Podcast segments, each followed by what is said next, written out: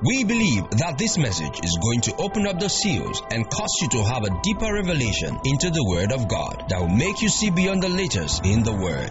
Please appreciate Dr. Gaga for me. Thank you, sir, for this opportunity and his wife. And Pastor Maxwell, I know he's not here. Can you please appreciate Pastor Maxwell too for this? And Pastor and all the leadership of the church. Can you appreciate the leadership of the church for me? Thank you so much. Amen. I came with my friends, Pastor Somi and Pastor Karadin, from Lagos, a member of my ministry and pension. Thank you so much. You have your seat. Praise the Lord. Now we have a quick dash this morning. So what I'm going to do is, I know it's a minister's conference. I had a conversation with Doctor already. So I'm going to combine what I will have said last night, amen, and what I want to say this morning. Can I come down? Can I come down? I won't come down in Jesus' name. All right, now, Luke 24, quickly. We'll look at redemption realities first. Then we'll relate it to the work of the ministry in the second session. Luke 24. Oftentimes in the ministry of Jesus, we have him use queries and questions to make responses. And he will give you a position that frames theology. John 3, verse 2, the man came to Jesus, Nicodemus by night, ruler of the Jews definitely. He said, Rabbi, thou art a teacher sent from God, for no man can do these miracles except God be with him.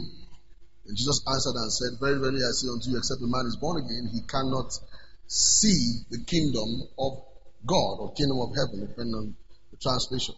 And Nicodemus answered again in verse 4, Is it possible for a man when he's old to enter into his mother's womb to be born a second time? Then Jesus answered again in verse 5, Very, very, I say unto you, except a man is born of water. Notice that from every inquiry, we have some light. Born of water and the Spirit, he cannot enter. And it says in verse 6, That which is born of the flesh is flesh, that which is born of the Spirit is spirit. Marvel not, I say to you, you must be born again. Then verse 8, the wind blew where he said. Now that conversation led to our popular John 3:16. For God so loved the world that he gave his only begotten Son. Jesus answering like he's not talking about himself. For God so loved God that he gave his Son. That he gave his only begotten Son. But the point is, from that singular conversation, from maybe a wrong position or an inquiry or a question, we found so much truth in them. So conversations matter a lot. Conversations matter a lot. The kind of conversations you have with people matter a lot. Like a friend said years back, he said, Paul never knew his letters would become scripture. So watch what you write. I like that statement. He didn't know. It was just a letter to a church. He was not present. So he said, okay, let me just send this church a letter to address issues. Or, okay, just informational. And then today, they have formed the basis of our doctrinal persuasion. So Luke 24, there's a conversation here that we're going to build into our theme, or build our theme from. Now that conversation began precisely from about verse 13. Because of our time, I'll save us the details. I'll just go into the background. Two people, Cleopas was one of them, and then presumably his wife, were having a discussion. Something had just happened. Jesus had just been killed a couple of days before, 3 precisely, and the disciples were confused, they were demoralized, and this was one of his disciples. So they had that conversation. He came in their midst, that's Jesus, and then he said, what manner of conversations are you having in verse 17, that you walk like this? And they looked at him like, don't you have a Facebook account? You don't have Twitter? It's all over Twitter now, it's all over Facebook. And he says, are you a stranger? And he answered, what things? Now, notice it's presumably, let's say impliedly how God speaks. The questions he asks them are rhetoric. He's not asking them to get an answer from them. So, imagine God saying to Adam, where are you? That's a rhetoric. Genesis 3 verse 8. Then you have Ezekiel 37, Son of man, can these dry bones live? It's not a question that God wants you to answer and give him the answer. It's a question. That's why Ezekiel said, Thou knowest. The rhetoric is every high. So this is a rhetoric, and it's part of Bible interpretation, that some things are questions that have answers in themselves. So he says here, he says, what manner of conversations? What things? And then he said, concerning Jesus of Nazareth, which was a prophet, mighty indeed, and word before God and all the people. And how the chief priests and our rulers delivered him to be condemned to death and have crucified him. Pay attention to verse 21. Before I get there, they said he was a prophet. Now, naturally, you dismiss what they have said as though what they have said was not true. Oh, Jesus was not a prophet. But the fact is, Jesus was a prophet. Now, these conversations are not empty. They are based on certain expectations that the Jews had from the scriptures. For example, Deuteronomy 18 verse 15, you have Moses who prophesied or spoke and said, a prophet will the Lord your God raise unto you like me from amongst your brethren. So Moses had said that God will raise a prophet like him. Now, Jeremiah 34 verse 10 calls Moses a prophet. No prophet has risen like Moses. Jeremiah 34 verse 10. So Moses is a prophet, okay? Even though you hardly find that statement used for him. Then, he says, like me.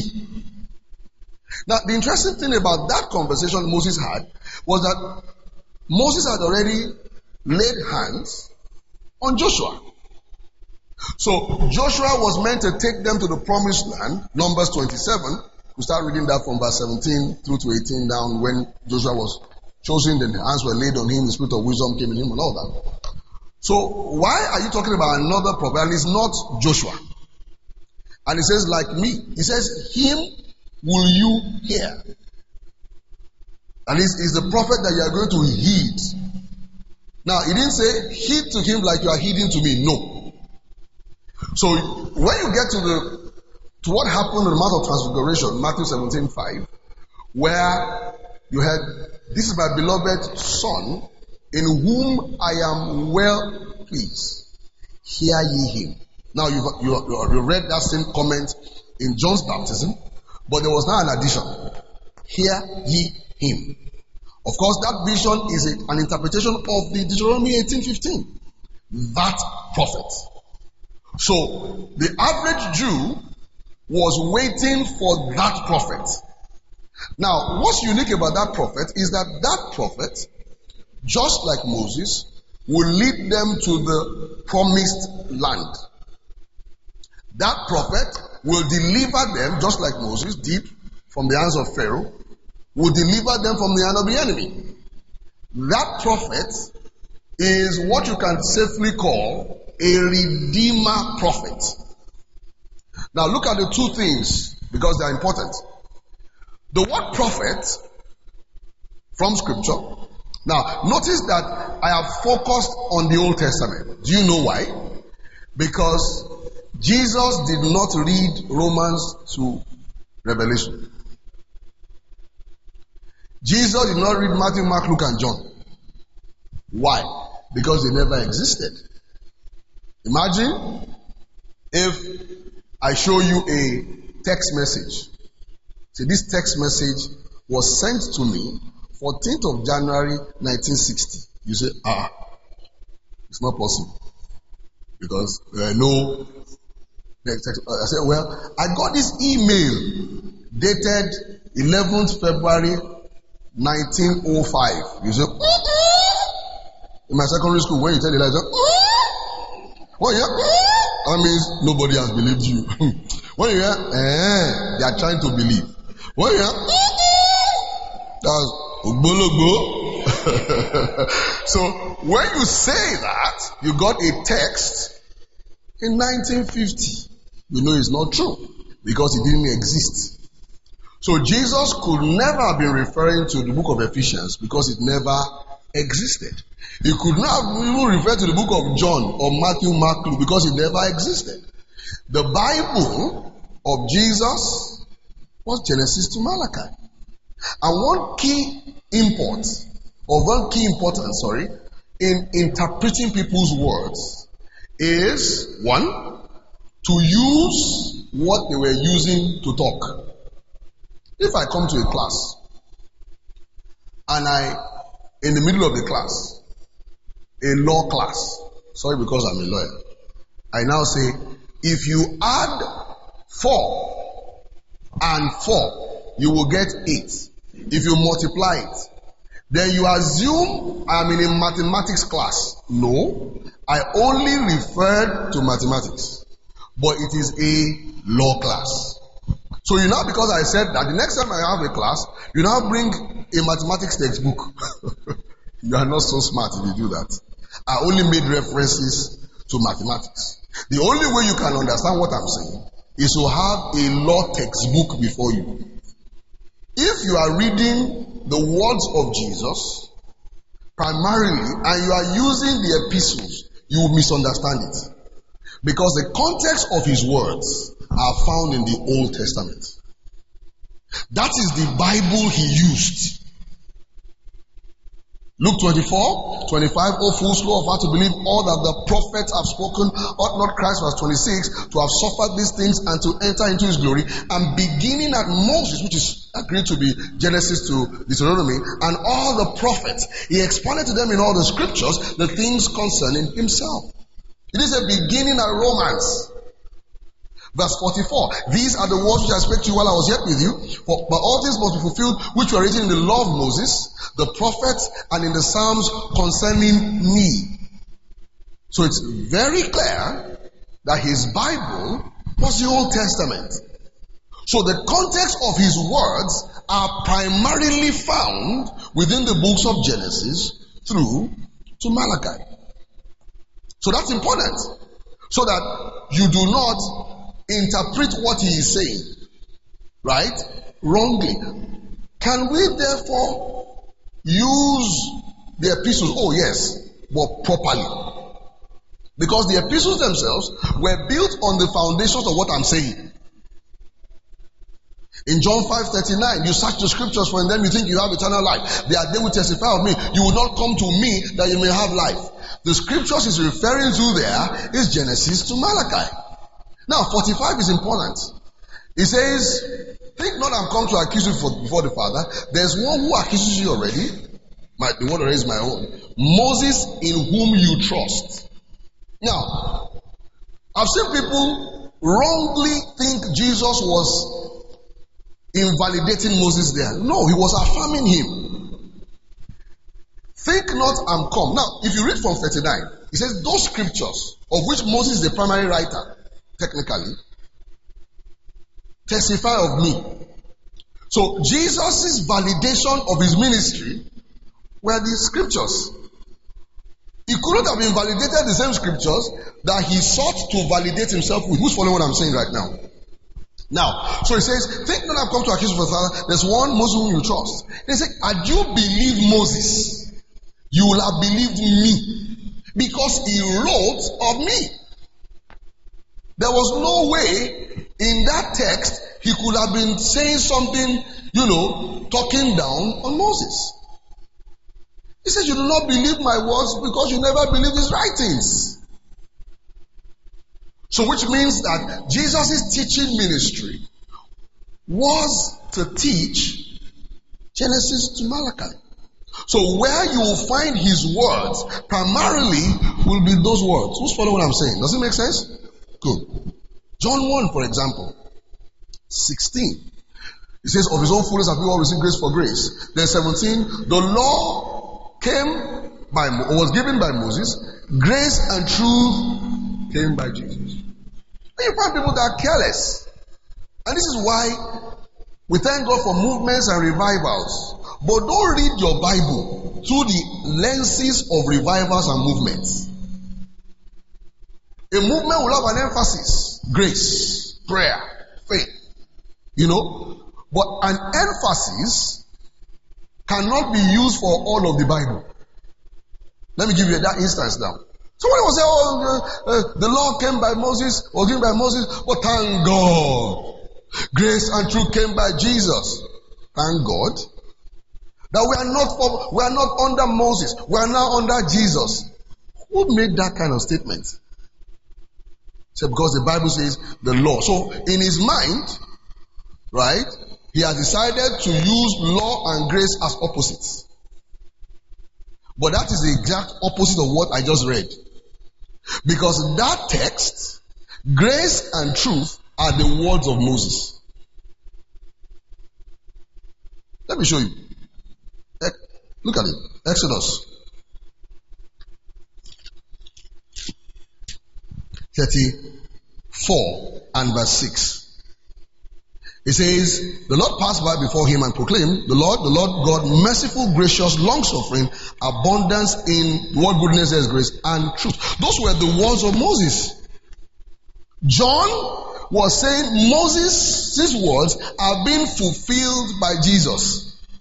Not that Jesus is the exact opposite of. Who's following what I'm saying here? So the way to read the Old Testament or the New Testament, let me say the epistles, all the four Gospels, is to read them together with the Old Testament. And the way to understand the epistles, you know that in Paul's church, I'm sure you know, that Paul's church, when they were doing Bible study in the church in Rome, they didn't use the book of Romans. And you sit down and say, Paul said, praise the Lord, good morning everybody, thank God for your life. Anyway, let's begin our Bible study this morning. Open to Romans 1:1. That's Paul. I, Paul, an apostle of Jesus Christ, separated to the gospel of God, to the saints. Are you there? So if he's having a Bible study, which Bible will he use? Genesis 2? Malachi. So what were the epistles for? One, when he was not physically present. So, physically present to do what? To teach from Genesis to Malachi. Are we on the same page? There you go. I gave you a background to Luke 24. So this conversation will be best understood, Luke 24 again, will be best understood by reading the Old Testament. Was there a prophet that was expected? Yes. Is that clear? Is that prophet going to redeem? Yes. Deuteronomy 18 verse 15, even to verse 18. Now, a prophet under the Old Testament, right, is the Hebrew word, Nabi, Nabai. Why do we refer to Greek and Hebrew words? Don't freak out when anybody does that. Again, let me give you a simple illustration or a story. The guy was telling me, I don't like all these people called the Greek and Hebrew. It's just to make the Bible look academic. I want the Bible in the language of the Holy Spirit. And when people talk like that, very emotional, I say, relax. I agree with you. We should use the language of the Holy Spirit. He said, yes. I said, do you believe that God inspired people to write in the Bible? He said, yes. I said, did God write any verse? He said, no. Very good. So we've agreed that God used men to write. Very fine. I said, so those men will use their language to write. He said, yes. He said, you are from so and so place. I am an Ijebu boy. Is it possible for you to have written a letter to your friend in Ijebu? He said, it's not possible. I said, why? He said, because he doesn't know the language. Okay, very good. I said, now, are you aware that the English language is not even 1,000 years old yet? And he said, yes. So that means nobody in the Bible either spoke English nor understood it. So, yes. Very good. So, those in the Old Testament wrote majorly in Hebrew, majorly, say, oh yes. New Testament, between the Aramaic and the Greek, he said yes. So, God inspired the men to write. They wrote in what language? Hebrew and Greek. So, the Holy Spirit inspired men to write in what language again? Hebrew and Greek. So, what's the language of the Holy Spirit again? Hebrew and Greek. Are we? No, it's good to take people patiently because it's just emotional. So why do we refer to it? Because they give us a close meaning, they give us a better rendering of some of those things. Not all the time, just when we have issues. The word prophet is the word Nabi, Nabi. It means a spokesperson. Now, that word is not, first of all, a Bible language. There is no Bible language, as it were. It's human languages used by the Bible. Is that clear? I mean, am I making sense? Everything I've said this morning, I can use it in a mosque. Yes, now. I can do it in a lecture because I spoke English. Are you making sense here? I didn't say anything that is heavenly. Only that we are using it for heavenly things. But there are normal things that you can hear. So, prophet simply means a spokesperson. Somebody who carries a message for another person. Now, usually it is used for supernatural beings. They could be idols.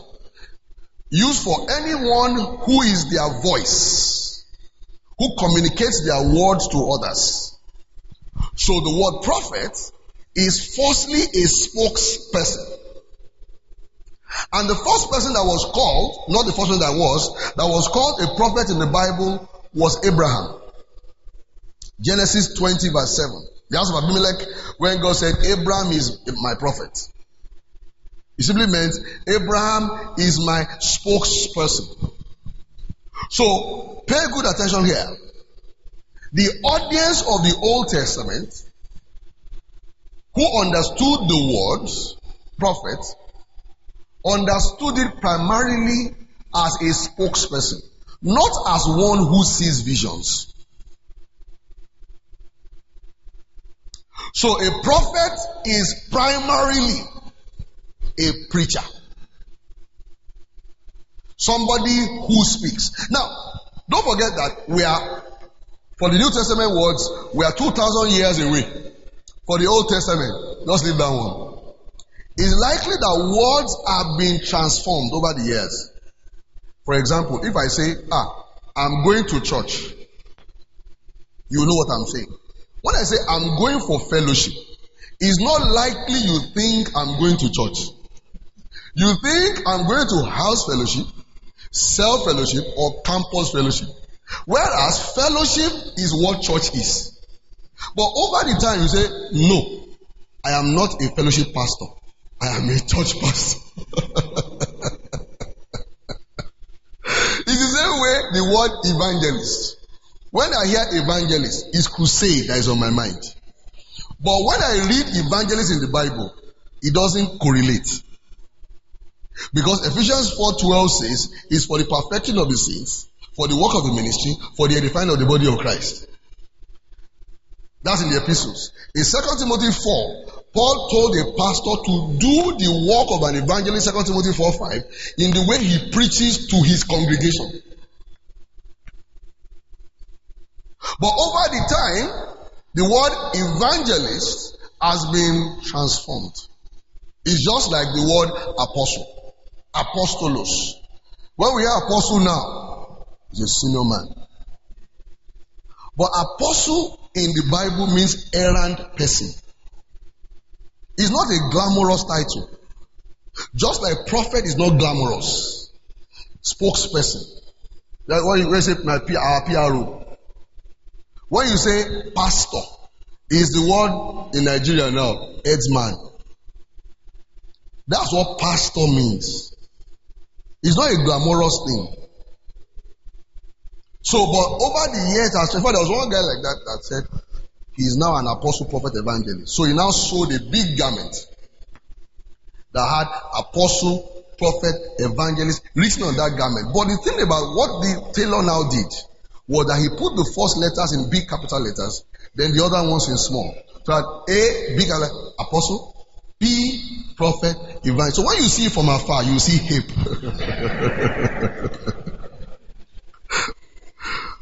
So words are being transformed over the years. You know? So if you are not careful, you are not reading the Bible meaning. You are reading the meaning you have caught around. Are we making sense here? Now, I said that to say, prophet is a spokesperson. A prophet is not firstly somebody who predicts events. No. A spokesperson.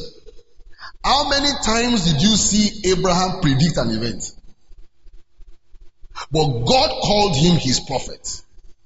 Let me show you somebody else that you'll be amazed. Jesus in Luke 11:49-50 called Abel his prophet. Abel, the one that we thought what happened was that he brought suya, his brother brought a vegetable stew. And God prefers suya to vegetable stew. But Abel is called a prophet. Are you following what I'm saying here? Okay, good. So, prophet is a spokesperson. Somebody in first terms whom a supernatural being will put his words in his mouth to speak to people.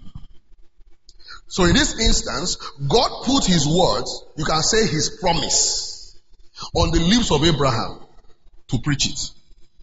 Noah was a prophet. God put his promise on his lips. Now, by the reason of the fact that they carried God's promise, they will also use equipments of visions and revelations. But that's not their primary office. Their primary office is to preach God's word or God's promise. Who's following this? Now, let's look at a simple test that Moses ran. Deuteronomy 13. A simple test. Deuteronomy 13 verse 1. Moses said that if a man comes, a prophet or a dreamer, and he shows you a sign and a wonder and a dream. Deuteronomy 13:1. He says, and that sign and wonder, that dream should come to pass. Now, I thought that, that's all now. I mean, if it has come to pass, that is all true for a prophet. He said no. And he now tells you to worship other gods. Notice there are two things. He has shown you something startling. Yes! And it came to pass. But he now says, go and worship other gods. He said you should pick up stones and stone him. Which means what he has done is blasphemous. Because that's what the law is.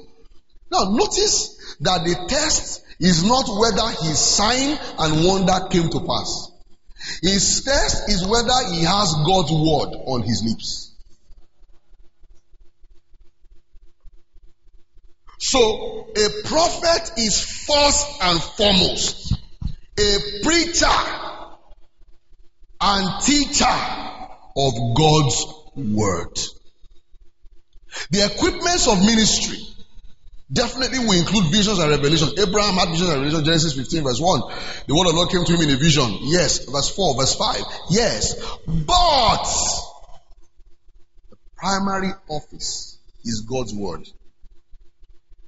Not the miraculous. The miraculous are a core part of the gospel. Nobody should talk down on it. But notice that the greatest prophet, according to the words of Jesus, was John the Baptist. And he didn't do a single miracle. But his words were the words of eternal life. So a prophet is known primarily by the things that he says. Notice something again. Moses said, a prophet will the Lord your God raise like unto me. Now, so we see Jesus in the four Gospels. Who is that prophet? Acts 3, from 19 to 22, 23, Peter says Jesus is that prophet. He uses those same words. But Jesus does not match Moses in miracles. No. Jesus, when you look at the ministry of Jesus and the ministry of Moses in miracles, Moses is way ahead. Amen? Jesus is my Lord, though. He's my Lord. In fact, Jesus turned water to wine for a party. Moses, the water of an entire nation to blood. Jesus took a boy's meal to feed 5,000. Moses called the bread. Peter, on water. How many minutes? He's already said, Moses took an entire nation. The crosses. Are we there? But Moses is not that prophet. That prophet is the one that on his lips, we are going to see, will give to us eternal life. So, let's get back to Luke 24. Are we learning something? Verse 21, or let's start 19 first. We are trusted, before 21, sorry, 19. It says he was a prophet, mighty indeed. Are they correct to call him a prophet? Huh? Are they correct? Let me show you one more text. John 4. There was this woman of Samaria who had the conversation with Jesus, and he says, John 4. I'm going to read verse 25. She says, I know that Messiah cometh, which is called Christ. When he is come, he will tell us all things. Jesus now answered and said, I am he. I am the one. So he will tell us all things that she says here is Romans 18, 15 and 18. So that Christ that they were expecting as a nation is also called the prophet that will tell all things. He will tell all things. That's the Christ. So in Luke 24:19, those guys were right to say a prophet. But now let's look at the issue. In 21, we trusted, our theme is redemption realities. We trusted it had been he that should have redeemed Israel. Redeemed Israel. Why are they trusting? Because they are trusting from the scriptures. So the word redeemed will be the work of that prophet. Are we there? Are we there? Now, this word in the Greek is lutros. It's L-U-T-R-O-O. Or lutros, they are together. Which, again, is firstly in what books? In the Old Testament. So, let's look at the meaning of it. Redemption. What does it mean? The first thing that we have seen, it is a promise that God made about the Christ, who is the prophet. Does it make sense? Huh? Does it make sense? Does it make sense? Now, so let's go to the Old Testament to understand the meaning. The first thing you will notice in this conversation Jesus had with those guys is that redemption is not personal. It will redeem Israel. That's why I said we are going to be able to relate to this when we start talking about ministry. It's a corporate word. It's a corporate word. Just like salvation is not personal. Even though persons they receive salvation, salvation is a corporate word. That's why it's built from the word soteria. And a soteria is built from the word sota. A sota is a noble, a king, a vassal king who oversees a district. So salvation is not as personal as it is corporate. This is why I said, if you are here for the school of ministry, pay attention to these words. Now, in Exodus 6, so, is Jesus going to be like Moses? Huh? Someone says, no. Is Moses going to be like Jesus? No. Wait. Did God become a man? Is God like man? Or man is like God? Thank you. You understood it now. It is God that is like man. Is that clear? Is Jesus like Moses? Huh? You are battling in your head like.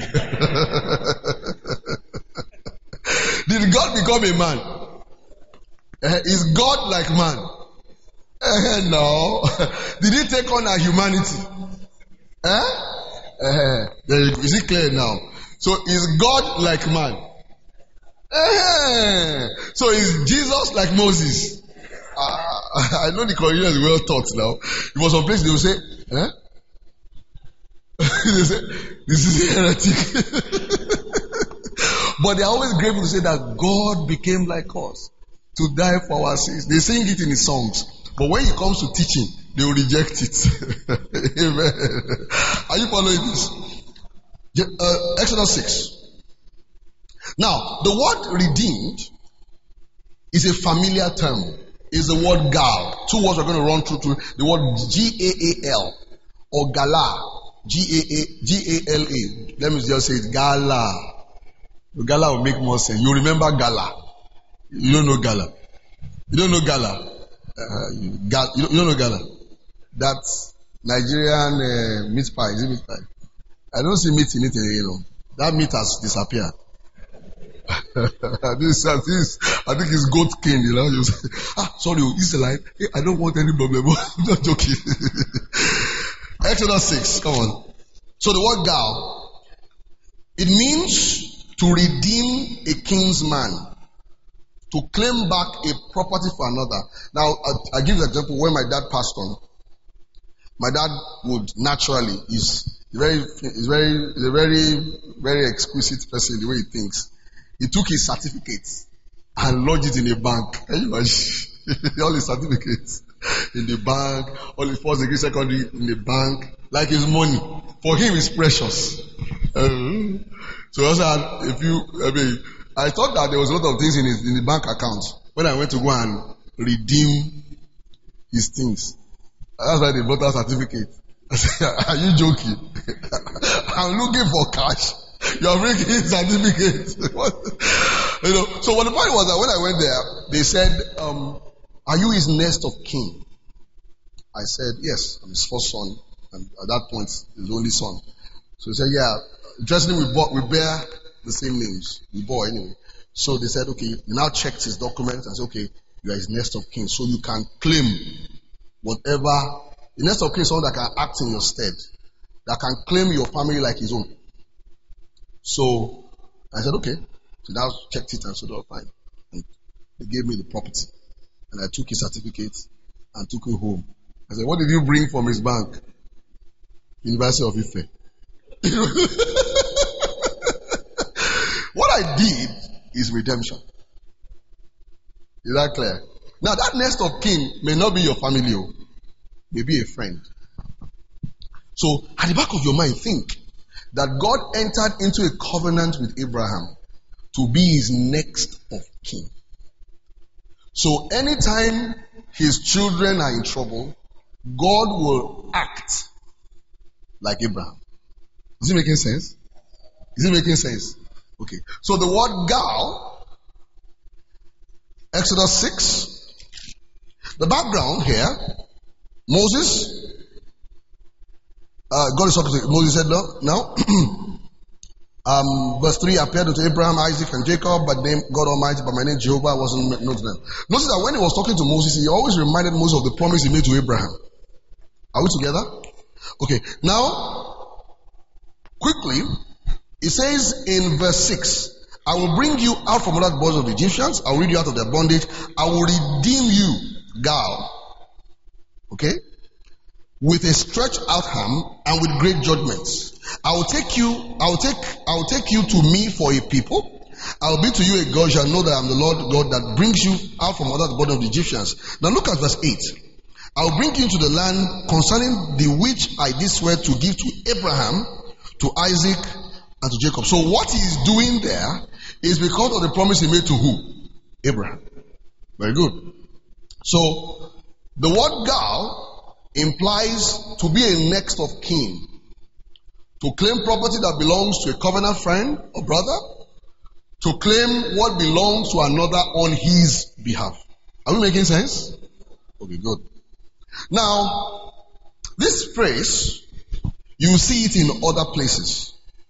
Exodus, again, 15 and verse 13. Exodus 15 and verse 13. Fear ye not, stand still and see the salvation of the Lord. Look at the word salvation of the Lord. And it says, which I showed you to this day, and the Egyptians to whom you have seen, you will see no more. Now I'm mixing something up. Verse 3 actually.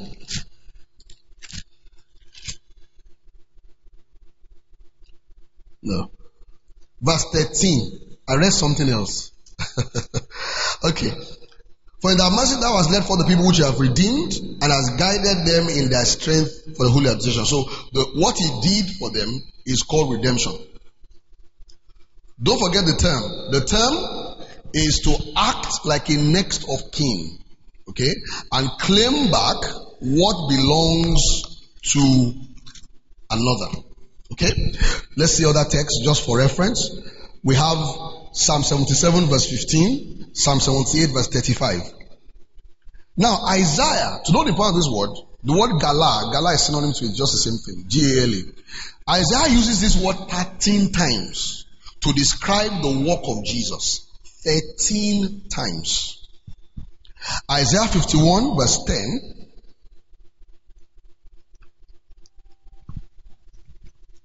Isaiah 51 verse 10. This is Isaiah 44 as well. 51 and verse 10.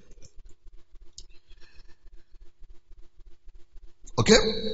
That which dried the seas, the waters, the deeps, and hath made the depth of the sea a way for the ransomed, the redeemed. That's the word there. Gala. Those who are redeemed. Isaiah 48 verse 20. The Lord hath redeemed his servant Jacob. Isaiah 41 verse 14.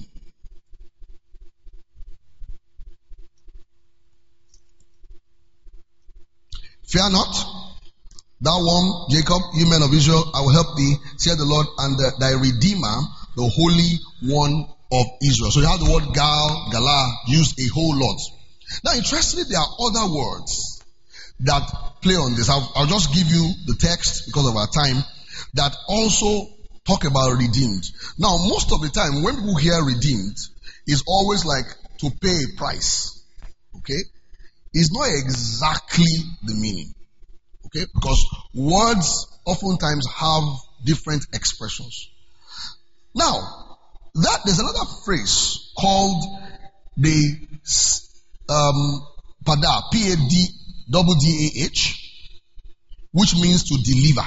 When you deliver someone, 1 Samuel 14 and verse 45. Okay, there's another word called Peduth, P-E-D-U-W-T-H.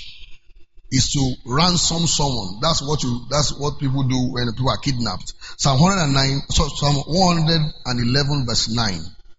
So I'll take it again. There's what Padah, deliverance, first Samuel 14:45, and the word Peduth, P-E-D-U-W-T-H, which is when you pay a price. Psalm 111 verse 9. Now, the reason why the concept of price is attached to redemption. It's not because God is paying a price to anyone. No. It's because of the value placed on what he has done. That is the reason why redemption price. And you see that the New Testament interpreters use the same words. The word agorazo, A-G-O-R-A-Z-O, and the word exagorazo. They are all marketplace words where you pay for something. So what you are paid for, you say, that is redemption, showing you the value. We also have the word lutron. Lutron is the one closest to the word gal because it refers to a next of kin that comes to claim back. Luke 24:21, for example. I think there's Galatians 4:4. Okay, 1 Peter 1:8. Yeah, where you have that word lutron. The book of Hebrews uses a lot. So what is the import of this thing? That's where we should go to quickly. Is that God spoke to Abraham. Right? And what he said to Abraham, because we are talking about Israel. Why are we talking about Israel then? He said to Abraham, he said, in you shall all the families of the earth be blessed. In you shall all the families of the earth be blessed. Now put that somewhere quickly. Let's take care of something I said earlier. So when a next of kin is going to do redemption, he will go like the person. He will sign like the person, right? So God goes to Egypt legitimately because he has a covenant with Abraham. So what does he say Moses should tell Pharaoh? Exodus 14:22. Israel is my son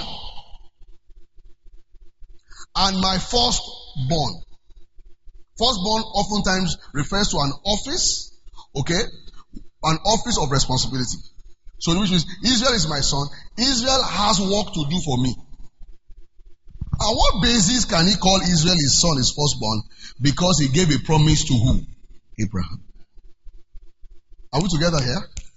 So that means in the promise he gave to Abraham, the nation of Israel has an offer from God to be his son and his firstborn. So redemption makes you family, or gives you an offer of family. Is this making sense? So it makes you family. It gives you an offer of family. So the person coming to redeem, will redeem you because he's on familiar terms with you, right? And he also will restore you to a position of dignity as touching the family. But do not forget, it is an offer. So through Abraham, God acts like a kinsman. A kinsman. Because he told Abraham in Genesis 15, he said, your children shall go to the land of strangers. They will be there. They will be under servitude. He said, I will come and I will visit them, then I will redeem them. And Joseph said it when he was about to die. He said, God is going to visit you. That word visit is a redemptive term. To visit, the word pakad, to visit and take care of someone. So, which means that redemption is one, a deliverance term, but it is also a family term. So the person coming to redeem is acting like family. Are we on this page? Is acting like family. But we're only reading about Israel. I said no. God, now if you read Genesis well, this is a very quick study. You notice that it appears like the promise God gave to Abraham was to correct what went wrong in Adam. Adam also was given a duty for all the earth. Right? Abraham was given the same promise. So, which means whatever went wrong in Adam, God corrects in Abraham. So, Abraham, and notice, when Abraham believed, Genesis 15:6, Abraham believed in the Lord, it was counted for righteousness. The conversation God was having with Abraham and righteousness had nothing to do with sin. It was the fact that through him, God will raise a family in all the nations. Abraham now said, sir, you've been saying this thing. I have a son, Eliezer. Forget me. Eliezer can stand in my place. Genesis 17. He said, I have a son who can stand. No, Genesis 15. He said, well, and he said, no, he's not. And your heir shall come from your bowels. He said, come, let's see. He now showed Abraham all the nations of the earth. This is all that doesn't have a child. So shall thy seed be. That is the base of Abraham believed in the Lord. It was counted to him for righteousness. The conversation was not about sin. Are we making sense? It was the fact that God will raise a family from all the earth. Through who? Abraham. Are we on the same page on this? So when they say, what did Abraham believe? You say, Abraham believed the gospel. What was the gospel? That through him, God will raise a family. Of course, that family will receive forgiveness of sins. That family will receive sanctification. But the core issue about that promise is that God will raise a family through Abraham, and that family will fill the earth. So two things are going to happen. God will not just redeem persons, he will redeem humanity. So redemption is not primarily about you and I. It's about mankind. And as I'm going to see, I'm going to get to that later. God will also redeem the entire earth through this same work. So redemption is quite a terminology. It means I will come in like family. Okay? I will raise children. Their sins and iniquities, right, will not be considered, or let's use the word, will be forgiven. But the basis of it is I am acting as a redeemer. So the core thing is, God's act of raising a family was through redemption. And he did it by giving a promise to Abraham. Does that make sense? Does that make sense? So, is it about Israel? No. When God said that to Abraham, there was no nation of Israel. There was no nation of Israel. There was no nation of Israel. So it's not about Israel. In fact, if you want to get a little bit further, in Genesis 14, a total Gentile king. A Gentile king and priest. He's not a Jew. Melchizedek. A total Gentile king who is a priest of the Most High God came to Abraham. I like how the writer of Hebrews put it. If you're a Jew, it will burst your egocentricity. He said, we both know that the lesser is blessed by the greater. That it was this Gentile guy who is not circumcised, who doesn't perform any of your feasts, he is not a Jew, who blessed Abraham. In today's terminology, who ordained him. Amen? Because we're talking about ordination. He said, without father or mother. Now, when he said without father or mother, what he was saying is without father or mother in Israel. He is made like unto the Son of God. He abides continually. He said, this same man now bless Abraham. How can you deny it? Abraham came back from war and he showed up. A priest of the Most High King is a Gentile. He's from Ijebu, I guess. And he shows up. And people argue it. What is called Jerusalem, right, is the city of that king. So the foundation of Jerusalem, it was founded by a Gentile king. If you say this before Jews, say it on your way to the door. You see? So, this is the guy came to Abraham. And he offered him bread and wine. Strange. He's serving Abraham. Bread and wine in their culture is used to refresh people. How can a king be serving someone? He's a priest and king. He's a servant king. His kingdom is not a kingdom of tyranny or coercion. It's a kingdom of service. That is why Jesus is after the order of that Melchizedek, who is a servant king. Servant king are two contrary words. Kings have servants, but this king is serving. God burst our theology, which we are built from human psychology. That kingdom and dominion is via service. Melchizedek served Abraham. He said, blessed be Abraham of the Most High God, possessor of heaven and earth. Abraham now took a tithe, which in their culture will mean that you have honored that person. Why did he respond like that? Because, listen to this, for the first time publicly, which is what he called ordination, Abraham was ordained. That's ordination. Abraham responded and gave a tenth of it. The other people says that Abraham was blessed. You know, you'll have said God bless Abraham. The other people say, Melchizedek.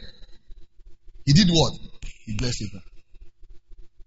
So within the core of Abraham's ministry, we find Jews and what? Gentiles. The next chapter, Abraham believed in the Lord. It was counted to him for righteousness. Hold on. Righteousness. Melchizedek means king of righteousness. So what do we have there? God gave Abraham a promise. Abraham and his family are like vessels. Right? They are called elect because God chose that through them he will redeem the world. The promise of salvation is not for that nation. It is through that nation, but not for that nation. Who's following what I'm saying here? So, redemption simply means that God, through Abraham, eventually Jesus, right?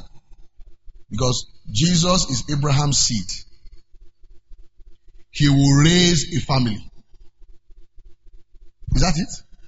He will raise a family, a forgiving family, right? Sanctified family, and the family has work to do. So redemption gives us a status and also a responsibility. Just like Israel was redeemed to redeem, saved to save, saved to serve. The reality of redemption is not complete if we do not know that it gives us family rights and family responsibilities. So God, through Abraham, which we see in Jesus, right, redeems the world as a kinsman. So he makes an offer. An offer to restore. Let's look at the word again. I give you an example. My father died. I went to his bank to claim back what belongs to him. Right? So I took it. So let's see. The world belongs to God. Right? You are not doubting that, are you? God made man, right? So it therefore becomes multidimensional wisdom that God is raising a human family, which is also supernatural, through a human being. So what we have is that this man he has created, he now wants to claim them back, both as creator and next of kin. And he does it through Abraham. So redemption means to buy back. Redemption means to raise a family. Israel is my son, my firstborn. That's what he said. Go and tell Pharaoh. And you know, we said earlier on that prophet is a spokesperson. Right? A spokesperson. Somebody who speaks for another. So to mess this guy up, Pharaoh said, I will put my words into the mouth of Aaron your brother.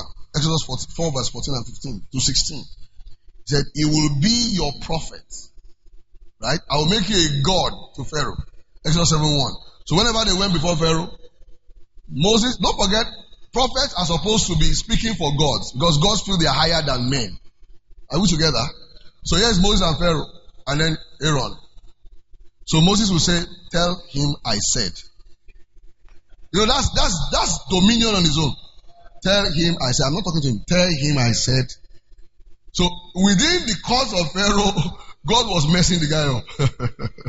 I know because Pharaoh is also referred to as a god. So you know how? Tell him I said we are going. He said I should tell you that we are going. That's what's going on, you know, in that concept. So now let's view a Pharaoh who is a prince of this world, Paul says, I didn't know they will not possess the Lord of glory. 1 Corinthians 2:8. He's a prince of this world. And as a prince of this world, he represents what you can call supernatural beings in what he does. Now view that as Jesus. Jesus is doing the same thing. Amen. He's redeeming humanity from the hand of the enemy. He's raising a family from those who were once slaves. They are now sons.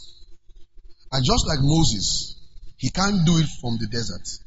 He has to go to where the bondage is happening. Jesus had to go to where the devil was reigning. He had to come and redeem. Amen. He had to come to the earth as a man. One, two. He had to go to the kingdom of darkness. He had to go to the place of death to effect a release, to effect a redemption. Moses had to go back to Egypt. And he goes back to Egypt and functions as a redeemer, a deliverer. Jesus does the same thing in his death. Why does he have to die? Because death is where the Pharaoh, my Pharaoh has a inverted comma. Death is where the tyranny is, the dominion. Jesus had to die. Just like Moses had to go to Egypt. He dies, and the third day, glory to God, he crosses our Red Sea. Amen. And puts us in the land of promise, eternal life. Hope that's clear enough. Amen. So, we are sons by redemption. Amen. We are delivered by redemption. Amen. We are sanctified by redemption. Exodus 6. We are now his people by redemption. He has now redeemed us to himself. Just like my father's certificates are in my house. Amen. You are now in God's house. Hallelujah. He has redeemed us to himself. Exodus 6, 6 to 8. He has made us his own people.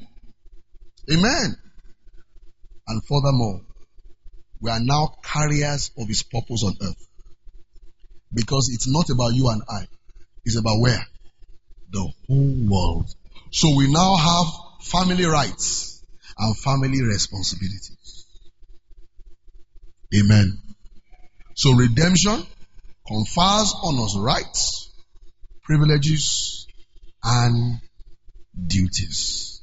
So quickly, the reality of our redemption is that we are saved from the hand of the enemy. Right?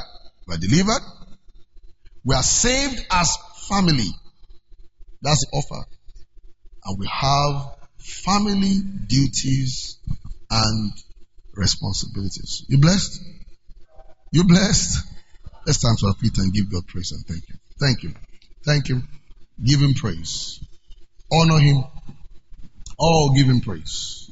We know you have been blessed by this teaching. You can share this message with your friends and loved ones. For more information,